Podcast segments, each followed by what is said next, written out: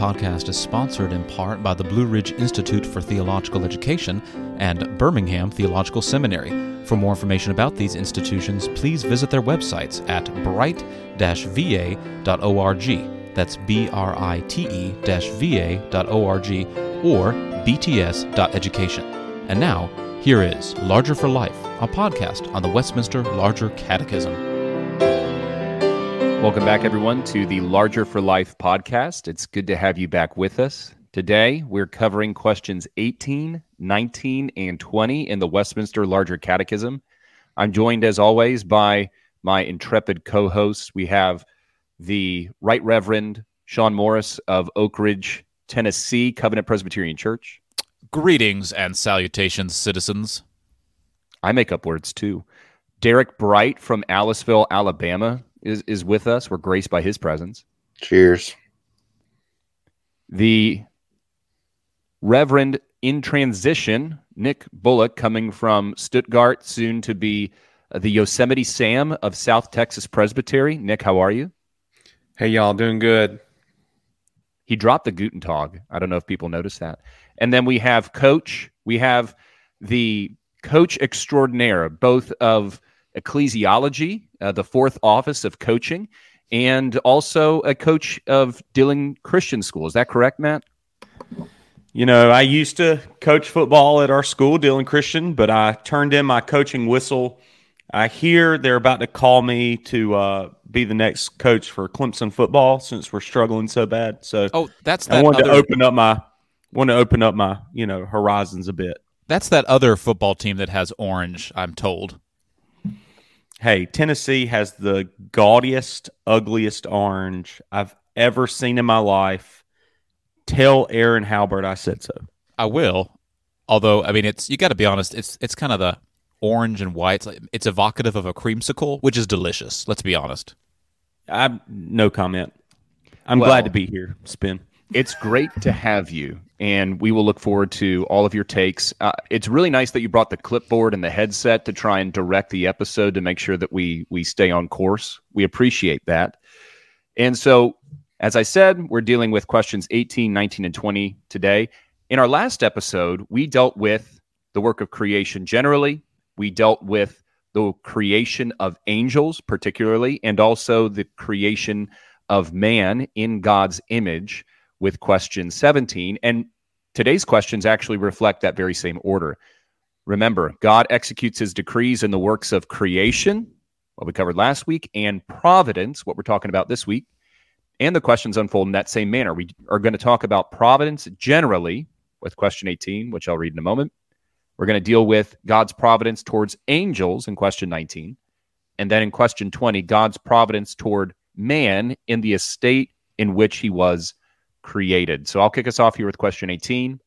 What are God's works of providence? God's works of providence are his most holy, wise, and powerful preserving and governing all his creatures, ordering them and all their actions to his own glory. Sean, do you have thoughts on this? Oh, just a few.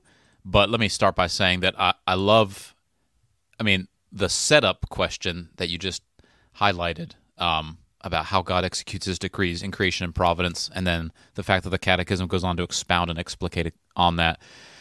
It's wonderful because it reminds us that this, the God of the Bible, the God whom we worship, the triune God of heaven, is not the God of deism. He didn't just create the universe, speak it into being, create the world, make man, however powerfully. He didn't just wind up the clock and then step back and let things unfold. No, his decrees, his will that he has ordained is accomplished, yes, at the dawn of time and all things that he's spoken to being at creation, uh, but his sovereign will and his decrees continue to unfold because of his very, very present and active engagement in the course of world events and world history, even down to this very moment. Things happen because of God's providence, of His ordering things, of His superintending things, because of the His working things out, if you like. Um, I think I mentioned this a few episodes ago. Providence is a it's a word that um, has sort of fallen outside of reform circles. It's sort of fallen out of use in contemporary English speaking usage, at least here in North America. I mean, people may have heard of the capital of Rhode Island, Providence, Rhode Island, but you know, what is Providence? I mean, in, in some in, in some older uh, works, providence would even be synonymous with God Himself. Now, sometimes you have the deists using the word providence, and we wouldn't want to use it the same way they would. But then there were other perfectly good Orthodox biblical Christians who would use providence with a capital P as a as a almost a stand-in name for uh, the triune God of the Bible. But people sometimes don't know what to do with that word. What, what does it mean? And I think I mentioned this a few episodes ago when I will explain it to some of our young children in their Sunday school classes or catechism classes. Uh, it's not the most technically best way to say it, but the way things shake out, because God has said they're going to shake out this way, and God has controlled and ordained and is directing and governing how things shake out. That's a rough way uh, that we might uh, describe providence. And of course, the larger catechism here puts it much more eloquently that his works of providence are his most holy, wise, and powerful, preserving and governing all his creatures. So, yes, ourselves, but also ordering us and our actions to his own glory. So, everything that happens happens because God has said so, I might tell my five year old. Everything that happens happens because God has ordained it to be. Everything that happens does not catch God by surprise. He's not uh, he's certainly not surprised by it. He's not caught off guard by it. He's not left in mystery, wondering what's going to happen. And by the way, nothing happens that isn't to his own glory. Yes, even even wicked and heinous things, God is somehow in his might and in his omnipotence and in his splendor able to subvert even wicked and heinous things and use them for his own glory, which we may want to ponder on that for a few moments, but that always boggles the mind that, like we talked about earlier, he's in no way the author of sin. And yet, God is able to make sin his errand boy in his own way. He's able to subvert it and use it for his own glory. And this first question that we're thinking about this morning uh, helps us get our heads around that in some way. I'm thankful that you talked about things shaking out and not shaking off because there's a lot of Taylor Swift fanfare of late. And so I really appreciate you bringing us back to the doctrine of providence and not making a uh, you know, some sort of redemptive historical connection to uh, everyone, meaning just Derek's favorite pop star. I thought that Providence was just a name of like 25 to 30% of PCA churches. Is that not the case? There's actually a doctrine of Providence. It's just not a PCA church name that we use. Well, it's actually every PCA church that has been planted by the PCA church in Providence, Rhode Island. So they're just they're all daughter churches from Providence, Rhode Island, and so that's why they take the name. You learn something new every day, I guess. Yeah. You know? That's right. But uh but Sean, you know, one of the points you made is very helpful here because immediately when we tackle this question, we cannot be deists, right? I mean, we we've talked about this before in in this podcast. Um, Dr. Kelly is always, you know, prominently known for saying that, you know, we're not reformed deists. We believe that our God is active within His creation, and so as He creates the heavens and the earth, He's also active in the heavens and the earth by His uh, preserving and governing all of His creatures, ordering them and all of their actions to his own glory, right? So, um, you know, the the purpose of of this question that helps us understand God's providence is the fact that our God doesn't create and just walk away and step back, but that He's actually working within, above, and beyond uh, what he has naturally placed into uh, order. We, you know, we mentioned this a little bit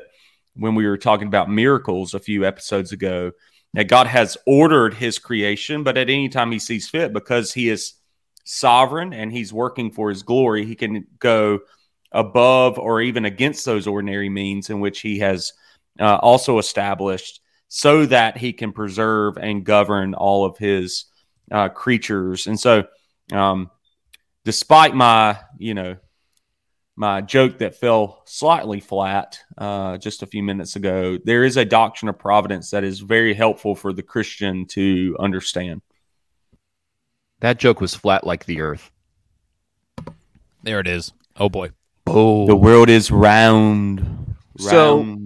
It's God's works of providence, his holy, wise, powerful preserving. Again, coming back to the very character of God, the intention of God behind all things, because that is where so many people go off the rails. They think God's toying with them. They think that God doesn't uh, love them or is is capricious, cares not for them, aloof.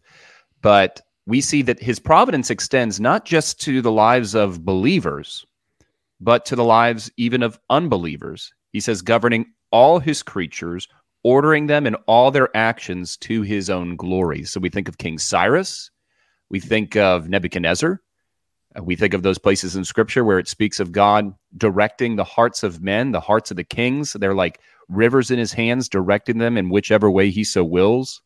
We see him hardening the heart of Pharaoh. And ultimately, for what purpose? He says that I've raised you up so that the world will see my glory, will see my power as God uses these vessels destined for wrath. And we talked about this in previous weeks, a couple episodes ago. But it's ultimately unto the exaltation of his glorious justice, his almighty power, and that grace and mercy that he shows upon people, let's be perfectly honest, who are equally unworthy to have his providence work out and uh, shake out well for them. Um, yeah, there's this question was among, I mean, it's question five in the shorter catechism. So, of course, it's among the first that you're going to memorize.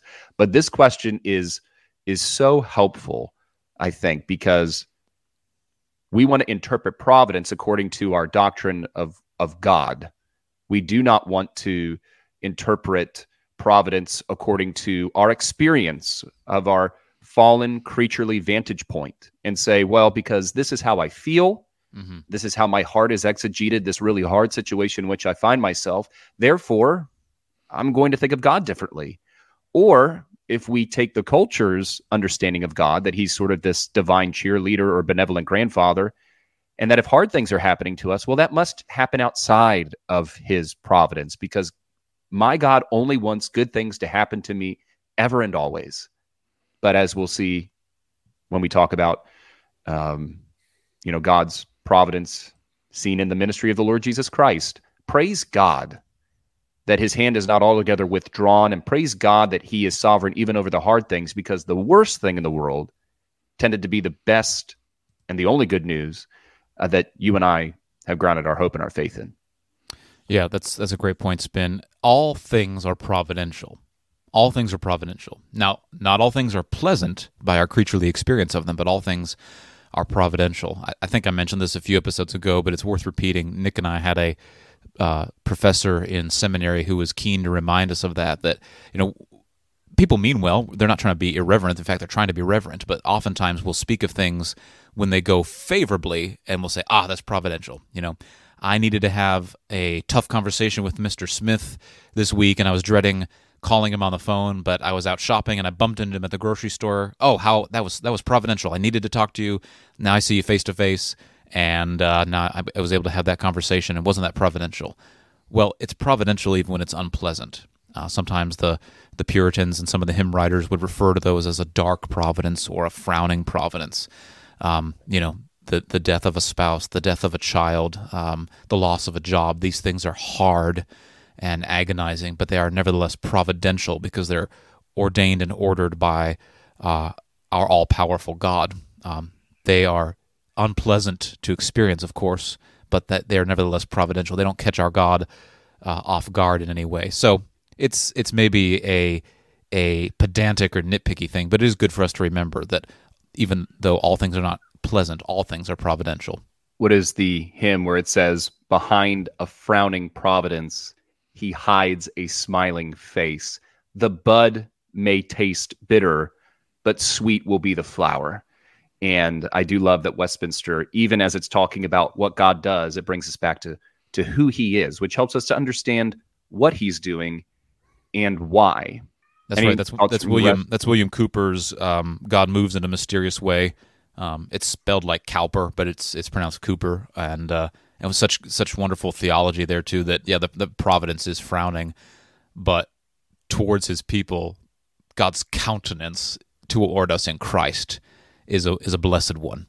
You know, even in um, you know hard providences of correction, you know it it carries some uh, blissful weight because it not only reminds us in our correction that we're we're sons of God. Um, you know, we we we expect our we expect our you know us as parents uh, our children to be disciplined when they are uh, in the wrong or disobedient uh, but it proves to them that they're our child right so even in the hard providences of uh, correction we have to understand that there's a there's a good that is supposed to come from uh, that that there is a working towards our sanctification that god is uh, removing uh, a, a, temptation from us uh, removing a sin from us and so in his in his providence he has uh,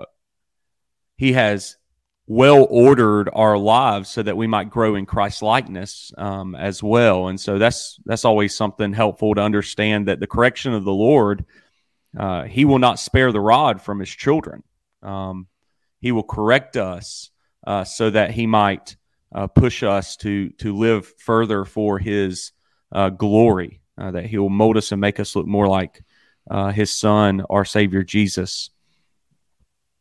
I think sometimes providence is it's good to it's it's one of those words where it gets thrown around a lot in in reformed categories you know sovereignty and providence sovereignty of god providence of god.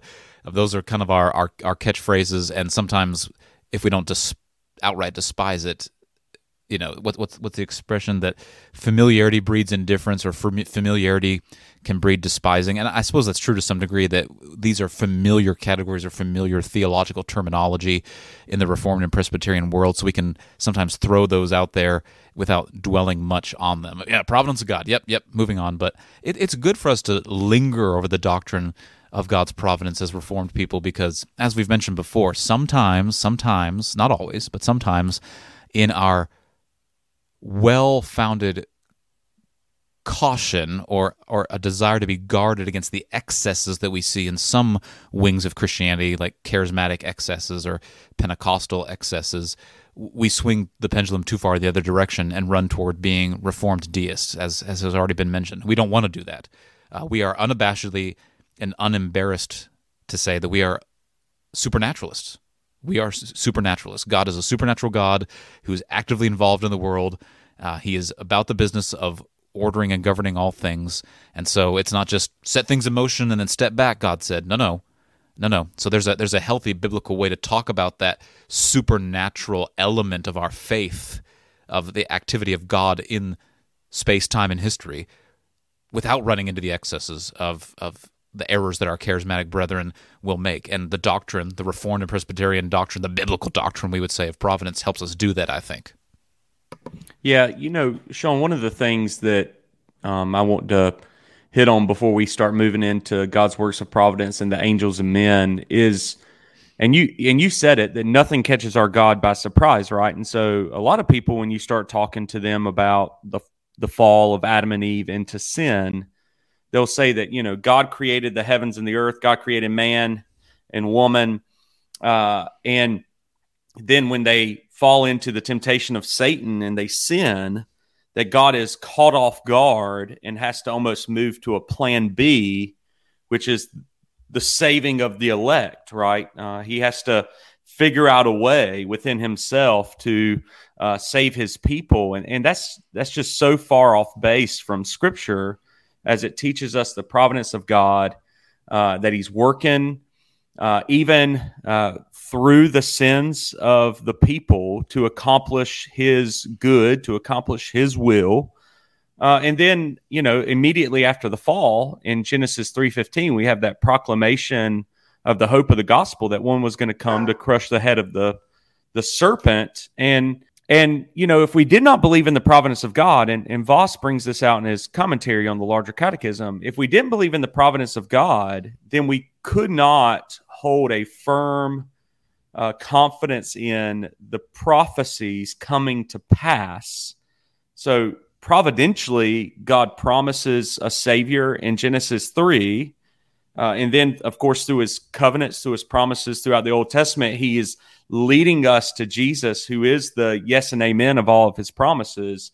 Without the providence of God, we couldn't have the yes and amen affirmation of of what the Lord is going to do uh, in in in in His creation, in His people, uh, in this reestablishment of of unhindered communion with Himself, and, and so you know this isn't a this isn't a doctrine that that can you know just be you know academic or heady for for us Presbyterians. This is a doctrine that that carries a lot of practical weight when we begin to talk about uh, the Lord and our salvation, even the promises that we hold to in the New Testament that uh, Jesus is coming again to usher in the new heavens and new earth. If, if the Lord was not providentially working, we would have no assurances of his promises.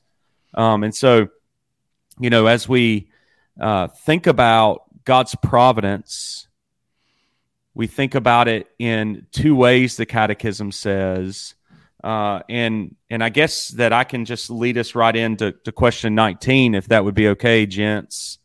That God works in His providence towards the angels. That's question nineteen, and here's what the Catechism says: That God, by His prom- providence, uh, permitted some of the angels willfully and irre- irrecoverably uh, to fall into sin and damnation, limiting and ordering that and all their sins to his own glory, and establish the rest in holiness and happiness, employing them all at his pleasure in the administrations of his power, mercy, and justice. I do love that language because we, you know, just talked about this last episode the employing of his angels, uh, but also the uh, the damnation of those who have those angels that have uh, fallen. Nick, you want to uh, kind of take a stab at this question 19 and, and speak to uh, God's providence towards the angels? You know, I think one of the things that's being distinguished here is that um, that ultimately God is in all things. Uh, that's already been said a thousand times, uh, just in this one uh, episode. But but specifically, He's in the hard things. He's even in the falls. Uh, he doesn't make a, a, you know an angel or a person to fall into sin. He he certainly doesn't approve of it. He doesn't delight in the rebellious heart. And the way that they speak about this is God's providence permitting uh, his, his, permissiveness uh, of the angels to willfully and irrecoverably fall. Um, that's a very important thing to, to understand because what we're being told is we don't get to be sovereign even in our own sin. Uh, that's the attempt of sin to take God, snatch him off of his throne, take his, his uh, crown and put it on our own heads. Uh, sin says, I will be my own God. Uh, remember the lie of Satan do this and you will be like God. Uh, the retort of Adam should have been, I already am like God. I'm in his image and after his likeness. Um, but, but what we're being told here is simply this uh, even those even those rebellions uh, are under the sovereignty of God. Those things are even within the providence of God, uh, as He permits uh, sin to occur uh, willfully and, as as they say so clearly here, irrecoverably. Uh, the language of reprobation there in in question 19 regarding the angels. So it's an important thing to say, an important thing to see as well. why do I think so? um, I've I've met and had debates with, and even have a friend who's an atheist, uh, and having conversations with him. Um, he's foul mouthed. Um, he he delights in it. He loves to say terrible things, to curse God in front of Christians and in front of other believing people um, of, of, any religion, really, to try to get a rise out of them. And I, I was talking to him one time, and I said, you know, why do you do this? And he said, well, it's my opportunity to take take a stab at God. I get to I get to be the one that controls the moment and do whatever I want. And that's just simply and patently not true. Um, even if the Lord permits you to do it, you're not the one driving things. You're not the one in control of all. So, yeah, it's it's a, an interesting thing. It's a correction that I think some evangelical Christians will struggle with, but I do think it's biblical. So, yeah, and not unlike what some of the things we were talking about just in the previous episode about the creation of angels. Um, we don't need to rehash that again, but it, there, we we live in an age of sentiment. Either I see two errors: one, either an overemphasis or an over sentimentalizing of angels, or just a an unfortunate neglect of it. And so the Catechism here helps us uh, get that biblical perspective. I think rightly ordered to not to not too quickly forget about the angels and and and run off into some sort of quasi reformed deism or something like that. Uh, that angels were were created and they fell into sin and damnation as well as you know man doing it. You know people people don't forget about man falling into sin, and we'll talk about that here in just a few moments. But you know the Garden of Eden, Adam and Eve the temptation by Satan, eating of the forbidden fruit. We, we think of that. You know, man was created with the potential to do well and do right, but he sinned, fell into a cursed state of damnation. Um, but I think sometimes, at least in my experience, we tend to overlook that reality that that happened to angels as well. That there are elect and fallen angels, and so even just the inclusion of this question here in the Catechism is just a helpful reminder um, that it happened to them too, uh, and it's uh, the, the, this doctrine, this teaching uh, is an important one, even if it's not central, central, central you know, of the utmost centrality of our theology. It still is an important aspect of our theology that we would do well to bear in mind.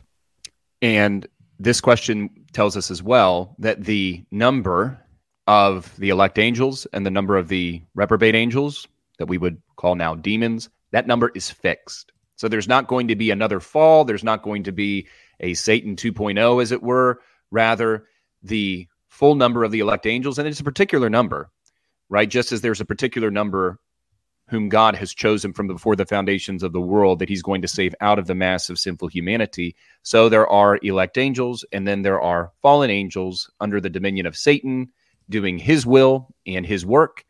And as Sean said, we're going to see that this plays out in uh, God's dealing uh, with man, that there's a, a fixed number of persons elected unto salvation, others who uh, fall away, and that number is fixed. So I'm preaching through the Gospel of John right now, and I, I just can't help. I'm preaching actually John chapter 10 next week, and I'm going devotionally through John 17, where he just talks about those whom you have given me, uh, those whom you foreknew, uh, those that you have called by name. And you know, we can have a pretty good idea about how things will shake out in our lives if we're a particularly regimented person or really good with planning things. We can predict outcomes, but God knows the outcome. And I mean, I'm I'm ready to go to question 20 and to hear what Derek has to say about God's providence toward man. Is are can we can we switch gears to 20? I'll allow it spin. Okay. Well, to give, you know, because I know Derek is actually uh, just he needs to let the ink dry on his uh, 1,000 page commentary on this very question. I'll read part of 20 and then just kick it over to Derek. What was the providence of God toward man in the estate in which he was created?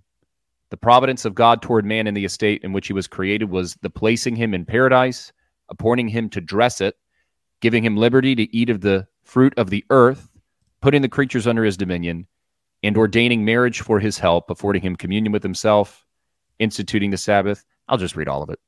Entering into a covenant of life with him upon condition of personal, perfect, and perpetual obedience, of which the tree of life was a pledge, and forbidding to eat of the tree of the knowledge of good and evil upon the pain of death. So this this question is just mammoth. And so, uh, Derek, pick a piece. What what jumps out at you? What you know, what do, what do you think's important for us? Just put you on the spot. What what's None the most it. important thing in this question? None of it. Uh, we can just toss this question out altogether. Um, wow. No, I, uh, yeah, it, it really is a, a mammoth of a of a question, and there is a lot there. And I feel like really even each clause could be uh, a, an episode by itself. But one thing I would just say is that, and and this really is connected to things that have already been said. I'm, I'm basically restating what's already been said, but applying it to this question that many Christians I think have a very again deistic view of of the way God works in the world, where um, you know he's just rolled the dice and he he created the world, he um, created Adam and Eve, and then um, he just took his hands off the wheel or let them do whatever um, he wanted to do, you know, whatever they wanted to do, and it was just he had nothing to do with it. In fact, I have an elder who was telling me that he went to a funeral one time and and uh, somebody had died unexpectedly, and the preacher got up there and said, you know, God didn't have anything to do with this, you know, and and I think we we do that. Um, I think people have a tendency to do that, even when talking about what happened with Adam in the garden. You know, God didn't he didn't have anything to do with, um, you know, the uh, what happened in the garden. You know, it just he created them and he created them good and um, rolled the dice, and this is what happened. But really, what this catechism teaches us, and really what Scripture teaches us, is that God, in His providence, ordained all the things that happen in there. And again, you could pick any one of these things. I would say one of the things that stands out to me is I love the um, the section and ordaining marriage for his help. That marriage between Adam and Eve, and then ultimately for us, is um, is something that is um, for our good. It's ordained for our good. It's um, I, I, you could even push it further and say that your spouse is a gift and work of God's providence in your life brought about for your good and his glory that God in eternity past obviously he decrees all things but he as he's working in the world executing his decrees providentially moved and worked in and did all of these things in order for you and your spouse to come together and to be married and to to live and and to glorify him. And so what he, it's such a gift that he has given. And we find that in in adam and eve in the garden. You know he created them and and ordained that they be together and for a purpose that she would be a helpmeet to him and um and that they would love and glorify god. And um so anyways I, i'm kind of ranting now but I, I would just say that um things like marriage is such a blessing of god's providence that um, and, and we think, you know, so often we fail to give God credit for things like that, for meeting your spouse and for getting married and, and what a blessing of providence that is. Uh, we tend to think, well, of course, God did something of this massive cosmic scale, but our daily lives, things like marriage and work and the Sabbath and all this thing, you know, that's uh, that's just that's us just that's just natural law grinding away and you know things happening. That's that's just not the case. You know, one of the things that the psalmist David, I can't remember exactly what psalm it is, but I mean, you think about, I mean, you make a great point, Derek. You think about just the the smallest of details in our daily life. David says, I woke up this morning because your hand sustained me through the night. You know, I mean, you think about the the powerful statement that is that that our feet hit the ground in the morning every breath we take uh, and breathe in through our lungs, all of that is God providentially working in our lives. And and there is a, a lack of thankfulness that exists within the Christian, I think, because we we don't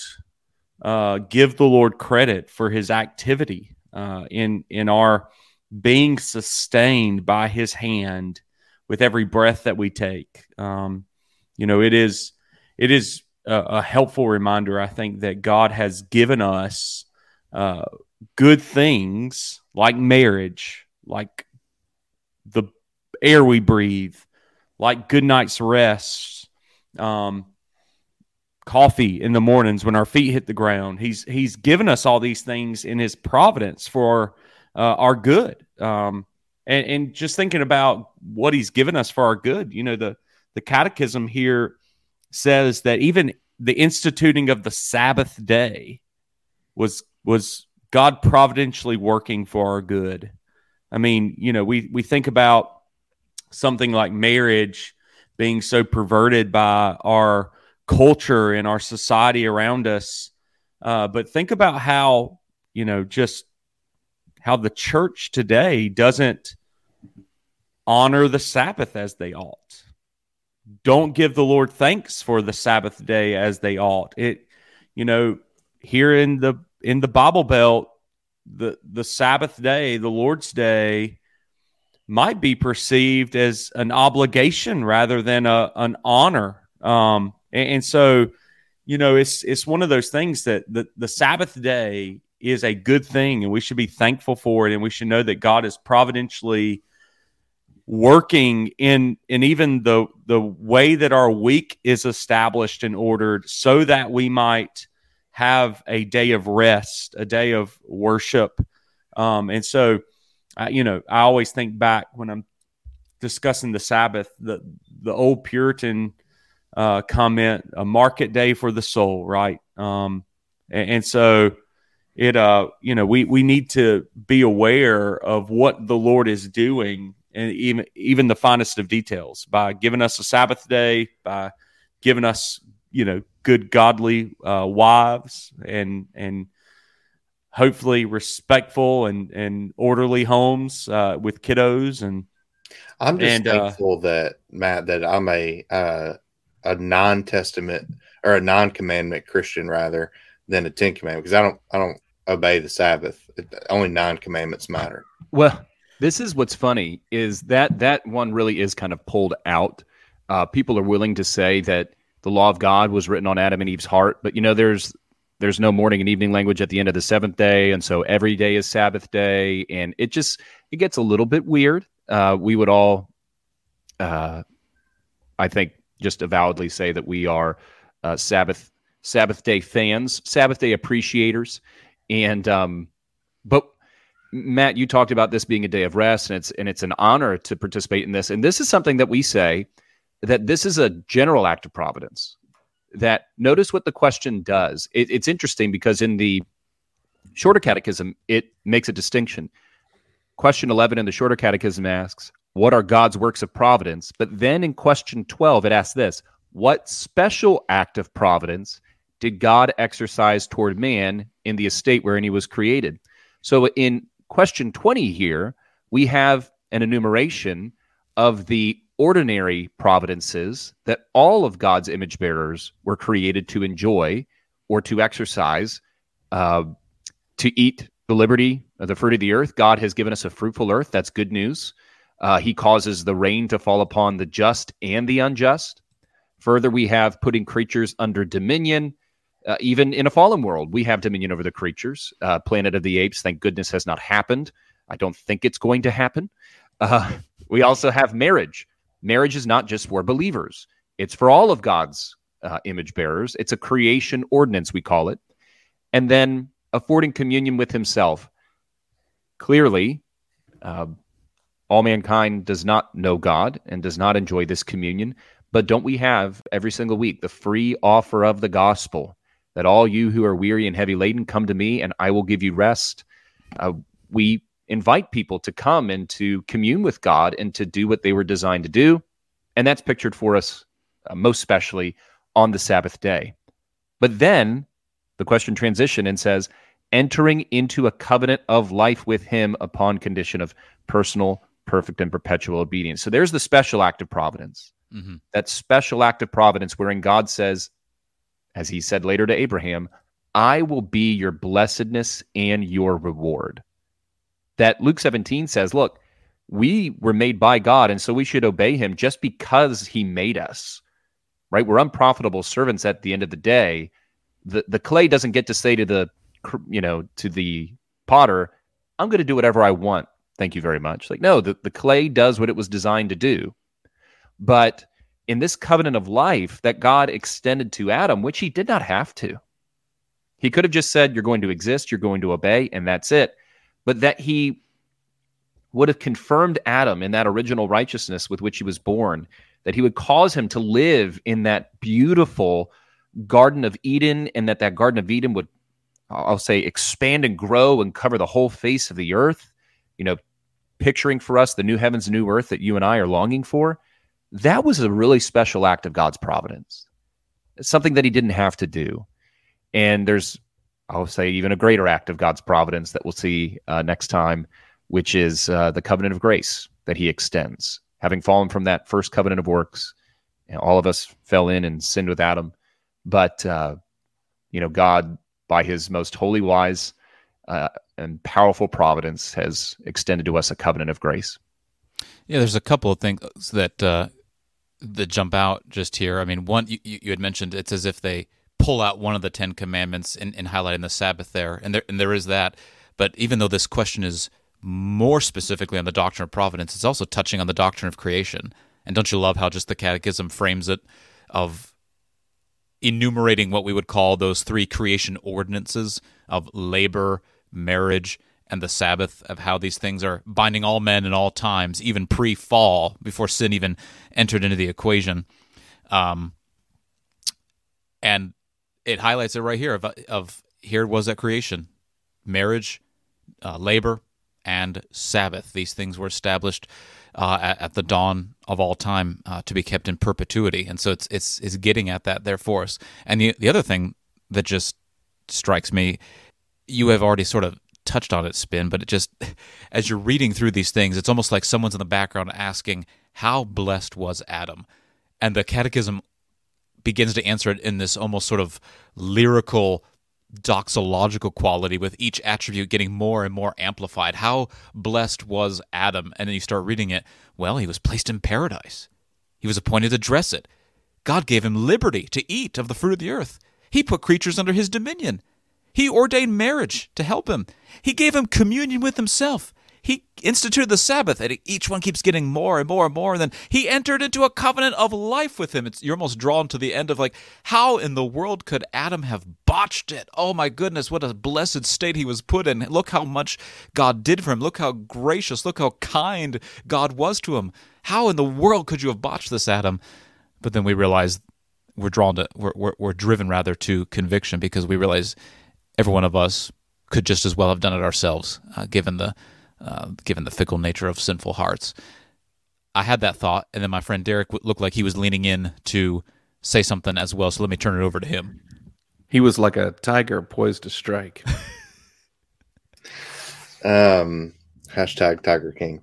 So, uh, all I was going to really say is that the doctrine of providence really is something that um, Christians can take comfort in overall, and I'm speaking of Providence overall, and I know that question 20 is more focused on the estate in which man was created. However, just speaking broadly about the doctrine of God's providence, that the fact that um, God is at work in the world and in the lives of his people, ordering all things for their good, um, you know, sometimes we look at providence or we try to read God's providence, but we do it from the wrong perspective. We try to do it as prophets looking down or looking through time and saying, this is what God's going to do, or this is what makes sense to us, or this is what we think should happen. And then if things don't go our way, it, it rocks our faith. John Flavel says that providence uh, is like Hebrew. It can only be read backwards. And that's a good word that, um, uh, you know, we can only look back at the end of an episode, the end of a year, the end of whatever, and see all the events that God has orchestrated. And when we do that, it actually builds up our faith. It causes us to want to worship and glorify God. Um, it gives us assurance rather than doing it in the opposite direction and saying, um, having these expectations of what you think should happen. And then when it doesn't happen, we think God is just not, um, you know, not involved, not interested, not at work. And um, so I would just encourage our listeners and, and all Christians to really ponder God's providence, his working in the world, um, all the things that he's probably doing that you have no idea about but He is working all things for your good, and uh, that's such an um, a, a, such a comforting thing to think that, you know, for example, I'm I'm sitting here in my study at the church, speaking into a microphone, but who knows what could be going on in another state, another country, another, um, you know, in someone else's church office or whatever, that there's an event happening that God is working in that somehow will lead to my good. Um, I just got really distracted. Sorry. I, I, was waving and I wasn't paying attention. I was off in my, off in a zone. I was like, oh, I think, I think Sean, uh, the, the listeners can't see this, but I think that Sean finally booted Nick off the island. Yeah, this is wow. Uh, this is the plot twist of the episode. Uh, you know, Survivor meets ecclesiology. I was not expecting this. Well, I, yeah. I don't know. That's what ha- I think. What we saw was him being deported by the German government right in front of our very eyes. I think that was the exact moment of he and his family's departure from Germany, and now they're over the Atlantic right now. We we just saw them get swept out of the country. Bye bye. Zach or uh, you know, Matt's going to say that he was raptured uh, because he's still a closeted Pentecostal. It's possible. It's possible. It, I've seen a lot of rapture talk and rapture uh, gifts uh, the past past couple of days. So, my favorite one is the seal going up the little tube. Have y'all seen that one? I have to send it to you in our text message group. You uh, you will have not. to do that. I have not seen that. Can we talk about these two trees for a little bit? Because I think there's a lot yes. of questions that people might have about these trees. Yes, I was uh, hoping we one, get to that. Yeah. We don't know that it was an apple. The Bible nowhere says that. So yes. I, I always just leave it as the generic fruit. But the terms of this, this covenant of works that we're going to talk about at some point, obviously, when we talk about the fall of Adam and uh, the consequences of that fall that extend to you and me. But the covenant of works, God required him to not eat of the tree of the knowledge of good and evil upon the pain of death. And had he uh, continued in that, uh, he would have been free thereafter to eat of the tree of life indefinitely uh, as confirmation or as a sign of his being confirmed in that blessed estate of sonship uh, forever. So, this tree of the knowledge of good and evil, what's going on there? Like, is this a poison apple and that's why he wasn't able to eat of it? And the day that he ate of it, he would surely die? Or maybe I could ask it this way Why did God choose that tree to be the test of his obedience? Matt, what do you, you are a goober. I'm just laughing at Derek's face. It's really easy, but I tried to maintain my composure uh, throughout the episode. You know, just looking at him. But you're more you're more ho- holy than I am. I am more more sanctified. Does anybody want to take a stab at that on yes, why that was the test of obedience, Derek? Derek's well, ready. I'm gonna lean heavily upon Geerhardus Vos here, who has a great little uh, uh, writing on um, the trees in the garden that these are sacramental trees, that they are signs and seals of the covenant, that these particular trees were not I'm of the belief and I think I think that I could make this case from from scripture these particular trees didn't have they weren't glowing they weren't they didn't look uh different but they were ordinary trees set aside for particular holy purposes, pointing to a greater reality, right? So the tree of knowledge of, uh, of good and evil um, pointed to um, the uh, need for uh, not for man to reach out and grasp uh, this for themselves, but to rely upon God and his revelation um, and trust him by faith. They had to live by faith in the garden and they needed to rely upon him for that. Same thing with the tree of life, although I believe the tree of life hypothetically had Adam obeyed and, and passed the probationary period, he would have been granted to eat of the tree of life, and um, but that pointed to a greater reality of um, God, who is the author and sustainer of life. So these were sacramental trees, and so really it the question I think, which is a fair question, but the question that often is asked, well, why are these trees in the garden in the first place? You know, why why have this probationary period? Well, you know, if you have a robust view of the covenant and of covenant signs and seals and of sacraments, that's not that's not even a question you ask. It's a, the um, it, it, you, it just makes uh, it makes sense. You go, of course, there's something in the garden that is set apart holy to point to the covenant relationship of the Lord God. Of course, there's something there pointing to a greater reality because that's what God does.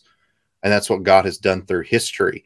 He did it first in the garden, and then that picks up right um, with circumcision, Passover, um, baptism in the Lord's Supper, it, all of these ordinary things that point to this greater reality.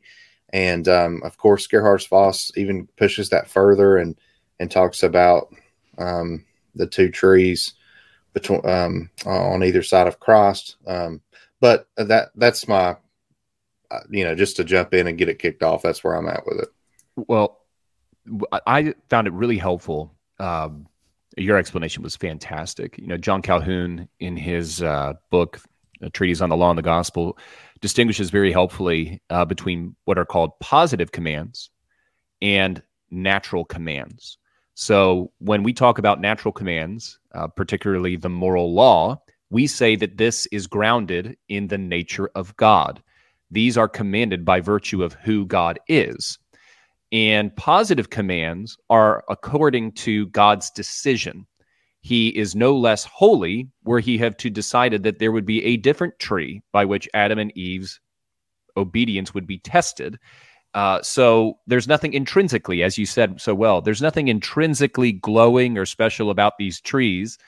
And that brings to mind the question of, well, then why, when um, God was wanting to cast Adam and Eve out of the garden, did he not want them to eat of the tree of life? Right? We, because, you know, they'd fallen in sin. I think that that's a picture of it would have confirmed them in their fallen state. That just in the same way that that tree was to be feasted upon Adam indefinitely as a sign of his being confirmed in that righteousness and enjoying all the privileges of his adoption as God's son, had he eaten of that tree of life, uh, you know, while he was in his sin, he would have remained confirmed in that fallen state. And so, um, no, not confirmed in the Roman Catholic way. Matt Adams, you you stop, you leave me alone. But these trees are sacramental, and God could have chosen another way. So they're positive. And Colquhoun has this great uh, one-liner where he says, "These things, like the Ten Commandments, are good. They're holy, right, and good. Therefore, they are commanded." The tree of the knowledge of good and evil, this test of their obedience, these were commanded. Therefore, they are holy, just, and good. Right? You see that difference between between the two. And so uh, that's the significance of the trees. There's no significance in and of themselves, but they're insignificant only insofar as these are the means that God chose to signify and to symbolize uh, the necessity of trusting God for revelation and for wisdom and goodness and guidance, and the rewards that would come when we uh, look to God alone instead of self reliance. No, that's good. I'm, I'm so glad that, that Derek said what he said, and, and Spin, you said what you said as well, uh, because that, that's where my mind was going as well. When, when you read the language there in the Catechism, uh, of which the tree of life was a pledge. You know, sometimes you'll hear it even today, but certainly with older writers, some of the Puritans and so forth, they'll speak of the new covenant sacraments as a token and a pledge, uh, particularly with reference to the Lord's Supper. And so, uh, even though the Catechism doesn't specifically you know employ the adjective sacramental at this point, I think that our minds go there. And as Derek highlighted, as he was uh, leaning on Vos, that there is a, a, sacramental quality to these things, that token and pledge. And and I love how how Derek said it, and I don't know if he did it on purpose. I suspect that he did, but he said there's nothing particularly magical or glowing about this tree. It just looks rather common and ordinary, but God had employed it for a holy purpose. Well, that's the same language we will often use, particularly in our uh, administrating of the Lord's Supper. Here's this ordinary common bread. Here's this ordinary common cup of wine. Nothing, nothing special per se about the bread. Nothing special per se about the chalice of wine. And yet God is we has instituted to use these common elements for a holy usage and a holy and sacramental purpose. There's great parallels there uh, between the Lord's Supper elements and these sacramental trees, so to speak, uh, that that the Lord is employing there in paradise in the Garden of Eden. And of course, careful readers of Scripture will know. Speaking of that tree of life, where does that tree of life make a re- make an appearance later on? Right at the end of the Bible, in the book of Revelation, the tree. And by the way, there's even more of it there. It's on either side of the river, and it's there Yeah. for the healing of nations. Praise and those who conquer are granted the right to eat of it. Right. to eat of it. And that's and like you said, not confirmed to be living in perpetuity in that state of cursedness and sinfulness, but this time when they eat of it, to partake of it and be confirmed in that state of of paradise and bliss and eternity and life with the Lord. Yeah, the fruit that Adam and Eve ate, I mean, it literally turned into the body and blood of Jesus. Whoa! I, gosh, I you just heard the gong ring. You know, It was that red delicious apple, right? That grew there in the Middle East in, Do you the, know how in the Garden of Eden. Do you know how many people have tried Beauty style. Ha- have tried to tell me that my Mac, that my Macintosh computer is that's a sign of the forbidden fruit? Actually, I think technically it is. He he said he said the guy whoever started Apple said that. The- Well, the- you know that's I I put a Jimi Hendrix sticker on the front so that his face is illumined and his just his glorious fro um, is just flowing out there from. It's Sean pretty is cool. going to have such a fun time editing this episode. No, It's- this isn't going to get. I'm leaving edited. this all in. Are you kidding? Uh, No, I, that the logo, Wrong the app, the. Apple logo is is deliberately meant to be a, a reference to the Edenic cursed fruit. I thought Yeah, that was an urban read- legend. Yeah, I did not read this from some weird dispensationalist whatever side. Okay, it's but I uh but yes, originally um it, it's my understanding um unless unless the article I read you know a long time ago was deliberately lying and misquoting, which is of course possible. Um, there is a con- supposed to be a connection there. You know, he wasn't a believer, obviously, but it was the idea of eating of the that what people think was an apple um, of knowledge, you know. Um, so that's where. So yes, there's a that's a legitimate thing, I believe. Okay, interesting. I yeah, I and that now was, I thought all these urban legend. dispensational youth camps are going to be burning their iPhones at the next summer camp. Give they them to me. I'll dispose of them. Don't worry. Yeah, that's right. that's right. That's you it. know, it's the it's the great joke of the the old classic rock uh, albums that you had to burn once you got saved. Was is that ACDC Back in Black? I'll take that one.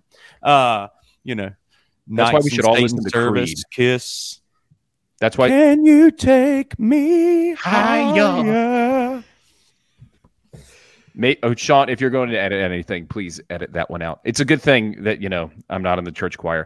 Um, Sean, we have a giveaway today. Very excited for those faithful few that hung on this entire time and heard uh, Matt Adams' voice and mine singing Creed.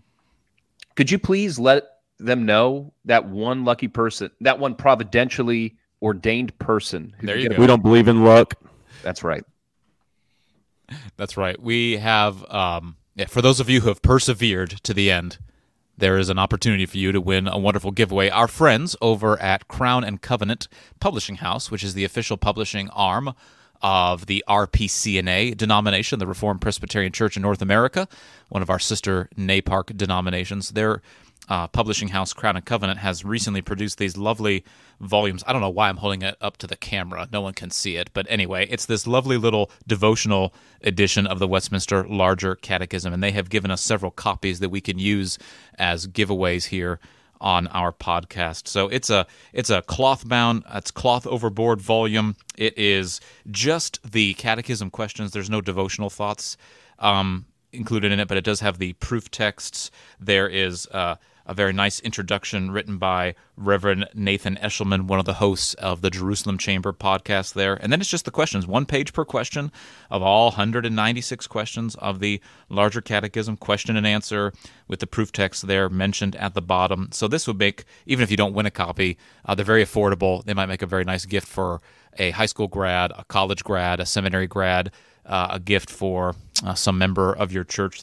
Just a, a great I w- I wouldn't say it's quite pocket-sized edition, although if you have particularly large pockets, it might fit in just nice. But Cargo shorts. OPC cargo shorts. Is that Let's what we're talking about? uh, or Todd Pruitt cargo shorts. You don't, don't even have to go to our friends in the OPC. Old, old old Major Pastor Todd can can just lock and load one of these bad boys into his cargo short pockets. But Isn't in any it case, glorious? it's a it's a Harry very nice, McCall. very nice sort of a. I don't. know, Would you guys say like a like a a mint green color here on it? But uh, very nice gift. Get one for yourself if you don't win, or get one to give away uh, as a nice graduation present or or something like that. So if you will.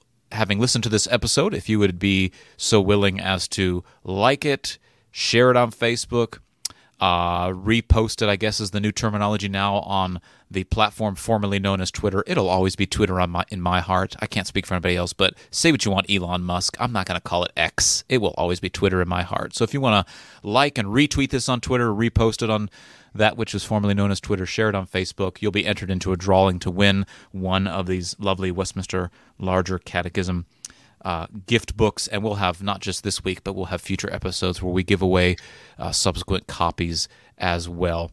Also, I just looked it up. Apparently, it is not related to Adam and Eve, the Apple logo. It has nothing to do with that. Um, so we're all safe. You owe me an apology. So we uh, we went on a five minute conspiracy theory for nothing. It wasn't for anything, man. We we s- I mean, we went deep diving. This is what people pay money for. This is why they came. Wait, time out. Are y'all withholding money from me? Wait, y'all are getting Well, paid? that's all for this week. Uh,